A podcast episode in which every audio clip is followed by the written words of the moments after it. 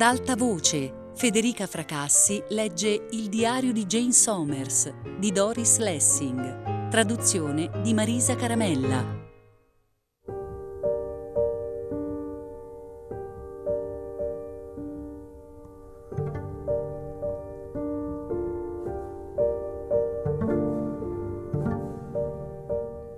Una settimana? No, dieci giorni dall'ultima volta che ho visto Modi. Sono andata da Modi come avevo promesso, anche se ero sovraccarica di lavoro. Non mi sono fermata molto, me ne sono andata subito. Poi via in ufficio. Joyce non c'era, né aveva lasciato messaggi. Phyllis e io ci siamo arrangiate da sole. Tutti si sono arrangiati da soli. Un'atmosfera elegiaca per i bei tempi perduti. È stata Joyce a creare Lilith, ma se continuerà a non venire al lavoro per giorni di fila, l'acqua si chiuderà sulla sua testa. Nessuno parla di lei o quasi, ma di certo qualcuno la pensa. Io se non altri. E come la penso? Sono quasi pazza di dolore. Mi sento a disagio, mi vergogno di me stessa, perché quando Freddy è morto, quando mia madre è morta, non ho versato una lacrima, o quasi. Solo una sensazione di gelo, di vuoto. Ma ora Joyce sta uscendo dalla mia vita e io soffro. Da principio ho pensato che orrore, che donna malvagia, ma poi ho capito che se posso soffrire tanto per Joyce, se non altro sono arrivata ad ammettere la possibilità del dolore, del lutto. Mi sveglio la mattina fradicia di lacrime. Per Freddy, per mia madre, per Dio sa solo chi altri. Ma non ho tempo per il dolore. Lavoro come una matta e intanto soffro come un animale ferito. Non credo che questo sia necessariamente un passo verso la maturità. Avere un cuore gelido non è poi così male. Anzi, quando sono tornata da Modi, l'ho trovata fredda, arrabbiata. Con me? No. È saltato fuori che quell'irlandese del piano di sopra ha ricominciato ad accendere il frigorifero per insultarla. Dato che venivo da un'atmosfera dove le cose vengono discusse invece che mugugnate o sussurrate, le ho detto vado su a parlare con lei. E così ho fatto senza ascoltare Modi che strillava. Tu vieni qui solo per impicciarti di cose che non ti riguardano. Ho bussato alla porta del pian terreno. Un ragazzo lungo e magro, pieno di lentiggini, mi ha fatto entrare. Dentro c'era la bella ragazza alta con gli occhi azzurri stanchi e altri tre bambini magri e pieni di lentiggini dorate che guardavano la televisione. Il frigorifero è una grossa macchina, probabilmente acquistata al negozio di usato in fondo alla strada, e si è acceso proprio mentre c'ero io, un rumore profondo, un tremito che scuoteva l'intero appartamento. Non potevo mica dire le dispiacerebbe vendere quel frigorifero? Era facile capire che quella era una casa di poveri. Di poveri anni 70, voglio dire. Da quando conosco Modi giudico la povertà con criteri diversi. Tutta roba da pochi soldi, ma i bambini naturalmente erano ben nutriti e puliti. Ho detto, Mrs. Fowler mi sembrava malata. L'avevano vista? Sul viso della donna è apparsa quell'espressione che da un po' di tempo mi sembra di vedere dappertutto. Un'indifferenza programmata, una vaghezza voluta. Oh beh, non ci ha mai chiesto o offerto niente, così l'abbiamo lasciata stare. Intanto sembrava intenta a prestare ascolto a qualcosa. E in effetti dopo un po' è arrivato il marito, un piccolo irlandese magro, scuro, esplosivo e molto ubriaco. I bambini si sono scambiati una serie di sguardi a occhi sgranati e sono spariti in un'altra stanza. Avevano paura e anche la donna aveva paura. Mi sono accorta che aveva gli avambracci pieni di lividi. Ho ringraziato e me ne sono andata, e prima ancora di chiudere la porta ho sentito le loro voci dure, ostili. Giù da Modi mi sono seduta davanti a lei, piccola, vecchia e arrabbiata, con quella faccetta bianca voltata dall'altra parte, e ho detto Ho visto il frigorifero. Non ne hai mai avuto uno tu? È molto vecchio e rumoroso. Ma perché deve accenderlo proprio a luna di notte? O addirittura alle tre o alle quattro, quando io cerco di dormire? Beh, ho tentato di spiegarle tutto, in modo ragionevole. Avevo pensato molto a Modi, le voglio bene, la rispetto. Mi piace e quindi non ho nessuna intenzione di insultarla trattandola come una bambina, almeno così avevo deciso. Ma quella sera, faccia a faccia con lei, con quella figurina pallida, chiusa e tremante, mi sono trovata a mitigare ad addolcire il tono. Bene. Allora, se è come dici tu, perché deve mettermelo proprio sopra la testa, sopra il letto? Probabilmente ha dovuto metterlo dove c'è una presa elettrica. E poco importa se io non riesco a dormire, eh? Mentre eravamo sedute là a parlare, il frigorifero si è acceso proprio sopra le nostre teste. Le pareti hanno cominciato a tremare e anche il soffitto, ma non era un rumore proprio insopportabile, o almeno sarei riuscita a dormire lo stesso. Modi mi ha guardato con un'aria in parte trionfante. Vedi? Adesso lo senti anche tu, vedi che non esagero. E in parte curiosa. Io la incuriosisco, non riesce a catalogarmi. Avevo deciso di raccontarle tutto quello che stava succedendo in ufficio, ma non era facile. Devi essere una specie di ape regina là dentro, è stata la sua osservazione. Io ho detto, sono la vice direttrice.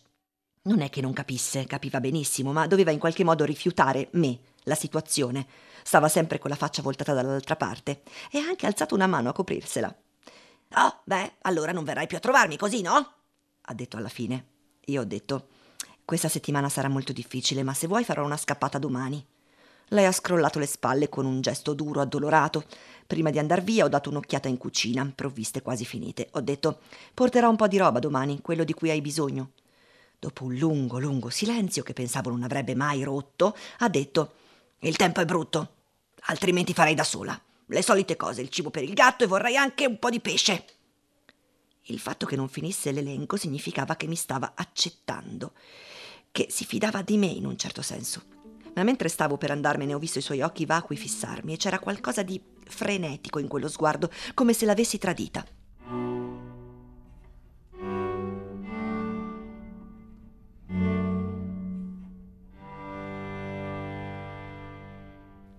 Il giorno dopo in ufficio nessun segno di Joyce.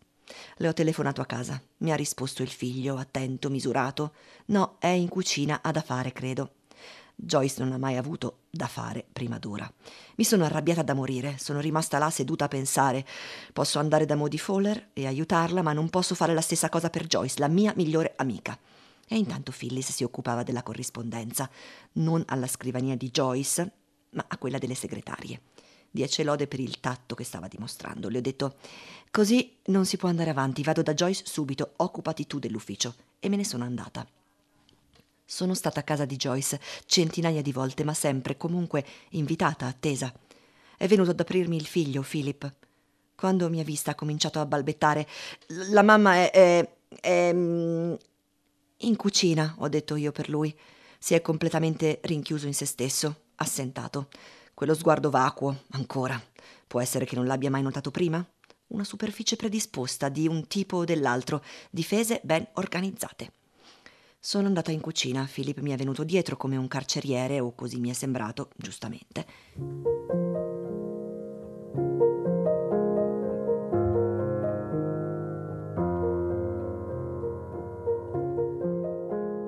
Cucina una vera cucina patriarcale, tutta a legno di pino e terracotta, la figlia seduta al tavolo con una tazza di caffè faceva i compiti. Joyce era ritta accanto al lavandino. Non sembrava affatto una zingara di lusso, tutt'al più una zingara povera. Non si era pettinata, i capelli erano un ammasso arruffato, il trucco sciatto, le unghie spezzate. Ha girato verso di me uno sguardo vuoto, un viso morto, e io ho detto: Joyce, così non va. E lei si è riscossa, è tornata in sé. Gli occhi le si sono riempiti di lacrime, è rimasta senza fiato, si è girata in fretta, voltandomi la schiena, tremante, come Modi.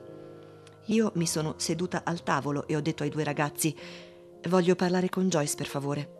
Si sono scambiati un'occhiata, forse insolente, forse spaventata. Ho capito che sarebbe bastato pochissimo perché cominciassi a provar pietà per loro, se non altro perché avrebbero dovuto lasciare la scuola e partire per gli Stati Uniti, un mondo nuovo, diverso. Ma ero arrabbiata, arrabbiatissima. Dammi un po' di caffè, ho detto, e Joyce ha preso una tazza e si è seduta di fronte a me. Ci siamo guardate dritte negli occhi seriamente a lungo. Non sopporto questa cosa di non parlarne, di non dirci niente. Non se ne parla nemmeno qui in casa. Stanno ascoltando dietro la porta? Ma non capisci? La mamma è stata catturata, è stata riportata a casa. Vuoi dire che ce l'avevano con te? Per il tuo successo e tutto il resto? No, sono orgogliosi di me. Ma? Il loro mondo sta crollando, per mesi non sono nemmeno stati sicuri se avrebbero avuto me o Felicity come madre. Ora sanno che andrò con loro, si sentono più sicuri, ma sono terrorizzati. Questo di certo lo capisci, no? Aveva lo stesso tono della mia cara sorella Giorgi quando parla con la delinquente, con me, e non avevo nessuna intenzione di sopportarlo. Certo che lo capisco, ho detto, ma stiamo parlando di un ragazzo e di una ragazza cresciuti, non di due bambini. Dorothy ha 17 anni e Philip 15. Mi ha fissata con occhi duri, feroci, e io l'ho fissata a mia volta, arrabbiata. Come abbiamo fatto a diventare così pavide, stupidi, infantili? Come? Oddio, ha detto lei. Oddio, oddio, oddio, Jenna. Oddio, Joyce, ho detto. Ma è proprio quello che penso. E non trattarmi con condiscendenza. Possibile che niente di quello che dico abbia valore per qualcuno? Di che cosa diavolo stai parlando? Ora eravamo entrambe furiose e ci piacevamo di più. Avevamo alzato la voce e tutte e due pensavamo che i bambini stessero ascoltando. Sto parlando di questi orribili, viziatissimi figli che produciamo. Tu non ne hai prodotto nemmeno uno. Ah, grazie! E così non ho diritto di parlare? Non sono nessuno, eh? Grazie a Dio non ho fatto figli. Quando guardo quelli. Senti, Jenna, sillabando come se stesse parlando con un idiota. Non gli si deve proprio niente? Proprio niente?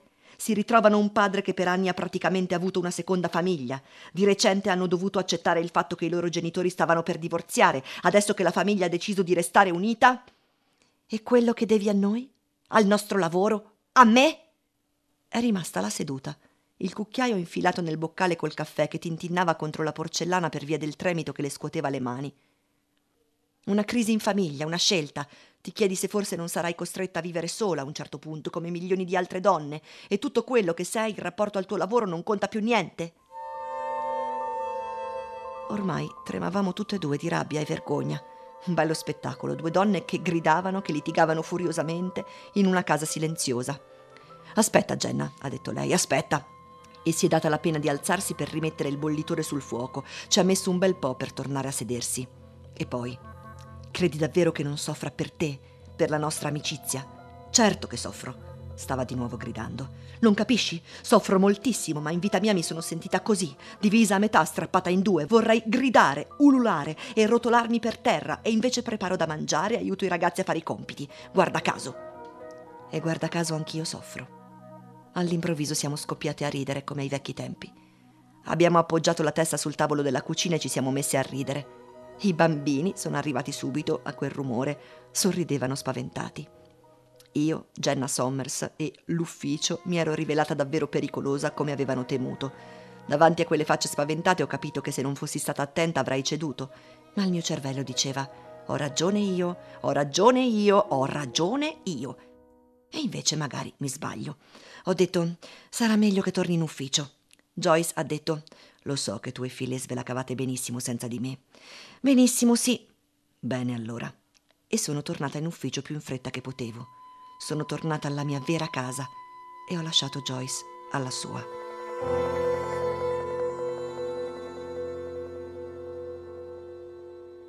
Più tardi. Ho portato la spesa a Modi e sono rimasta un po' con lei. Ero molto stanca e lei se n'è accorta. Ha detto con una vocina vecchia e incerta non devi considerarti obbligata a passare di qui se sei stanca? Perché no? ho detto io. Tu hai bisogno di aiuto, lo sai bene. E ho aggiunto. Mi piace venire qui e mi piace stare con te, Modi. Sono contenta di conoscerti. Ha annuito con gesto misurato, compassato, e ha fatto un sorrisetto compiaciuto. Non dico di non esserne contenta, perché lo sono. Sono uscita di nuovo per andare al negozio di fronte a prendere il tè che avevo dimenticato di comprare.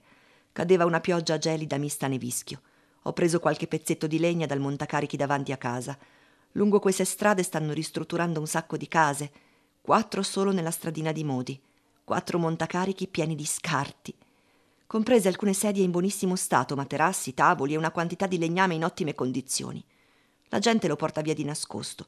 Ci devono essere ancora un sacco di caminetti in queste case, ma non per molto. Quando le avranno ristrutturate i caminetti spariranno. Sono uscita dal negozio e sul marciapiede c'erano due vecchie imbacuccate come pacchi. Ho riconosciuto una delle facce che ogni tanto guardavo dalla finestra di fronte. Ero gelata, volevo tornare dentro, ma sapevo già che in questi casi non ci si può affrettare. La conversazione. Mi scusi, volevo chiederle come sta Modi Fowler. Bene, mi sembra. Lei è la figlia, mia cara? È molto premurosa con lei? No, non sono la figlia. Allora è una buona vicina? No, non sono nemmeno una buona vicina mandata dai servizi sociali. Mi sono messa a ridere. Le due vecchine hanno sorriso educatamente. Dico vecchine e so che non dovrei. In questo modo non concedo loro alcuna individualità, solo due vecchine.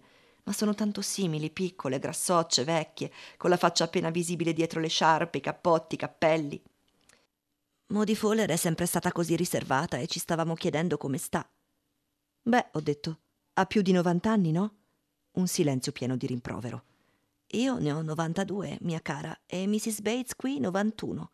Beh, Modi Fowler li sente i suoi 90. Questa era una risposta troppo diretta e lo sapevo, ma ormai avevo cominciato e non potevo cambiare rotta. Oh sì, ormai lo so benissimo come bisognerebbe portare avanti queste conversazioni. Lei conosce Mrs. Rogers, mia cara, non è vero? Mrs. Rogers lavora per la pubblica assistenza. No, non la conosco. Tutto questo con il nevischio in faccia e le guance che stavano diventando livide dal freddo. Lei vorrebbe conoscerla, così dice. Beh, e perché? C'è un'altra persona che ha bisogno di una buona vicina. Ma io non sono una buona vicina, ho detto. Allora arrivederci, cara, non vogliamo tenerla qui al freddo. E si sono avviate insieme lungo il marciapiede con quella loro andatura barcollante a braccetto, lentamente, molto lentamente.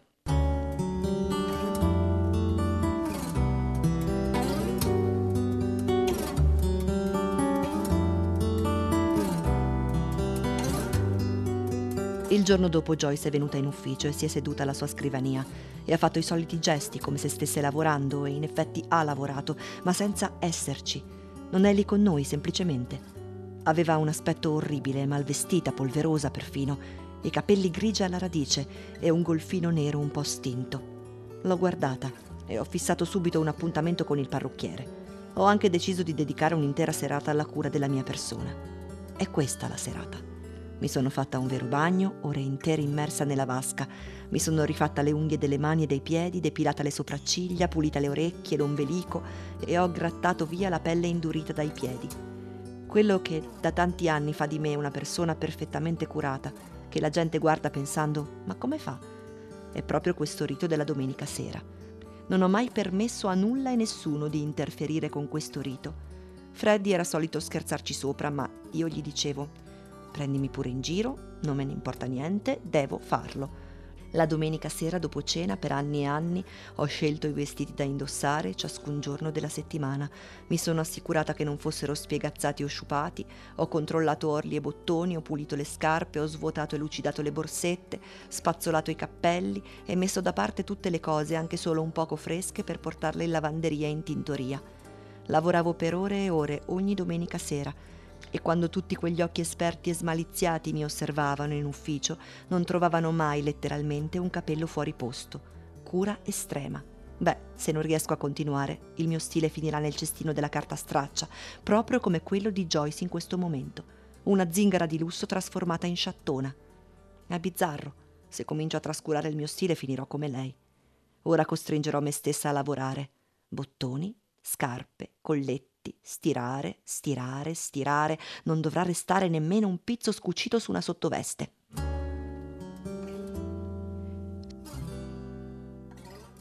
Sono passati più di tre mesi.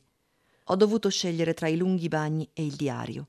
Dovevo avere qualcosa a cui aggrapparmi. Joyce è tornata al lavoro, ma sembra un fantasma, uno zombie. Felicity ha annunciato di essere incinta. Jack ha chiesto a Joyce di essere generosa. Joyce gli ha detto di decidere una volta per tutte tra lei e l'altra. Lui ha detto: Sei vendicativa. Devo essere pazzo a volerti ancora. I poveri ragazzi non capiscono più niente, quindi se la prendono con Joyce, dice lei. Non che non faccia il suo lavoro come prima, il fatto è che non partecipa, sembra assente. Quanto alla cosa su cui ho sempre contato, l'atmosfera propizia, che ci permetteva di lavorare insieme come una persona sola, non c'è più, andata.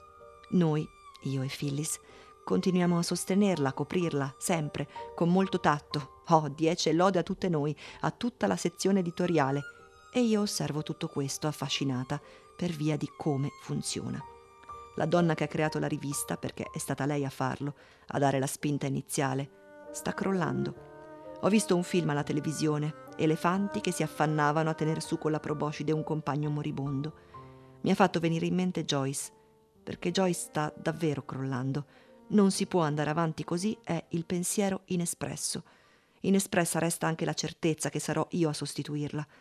Nel frattempo Joyce dice che resterà a Londra con i figli e chiederà il divorzio. I figli per la prima volta telefonano in ufficio per chiedere ogni sorta di cose ridicole, tipo dov'è la marmellata? Dove hai messo il mio maglione? Joyce è paziente e angosciata. Per loro. Molto bene, ma ci sono dei limiti al numero di persone per cui ci si può preoccupare. I miei li conosco, sono strettissimi. Mi riesce di preoccuparmi solo di Modi Fowler.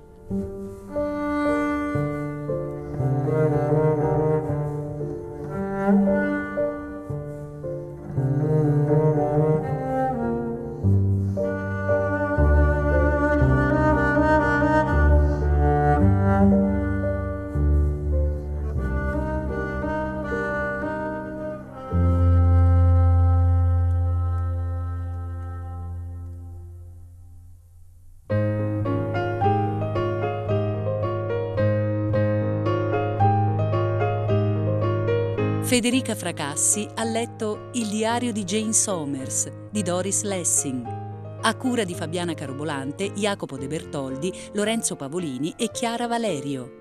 Regia di Luigi Iavarone. Tutte le puntate sul sito e sull'app Rai Play Radio. Ad alta voce è un programma Rai Radio 3.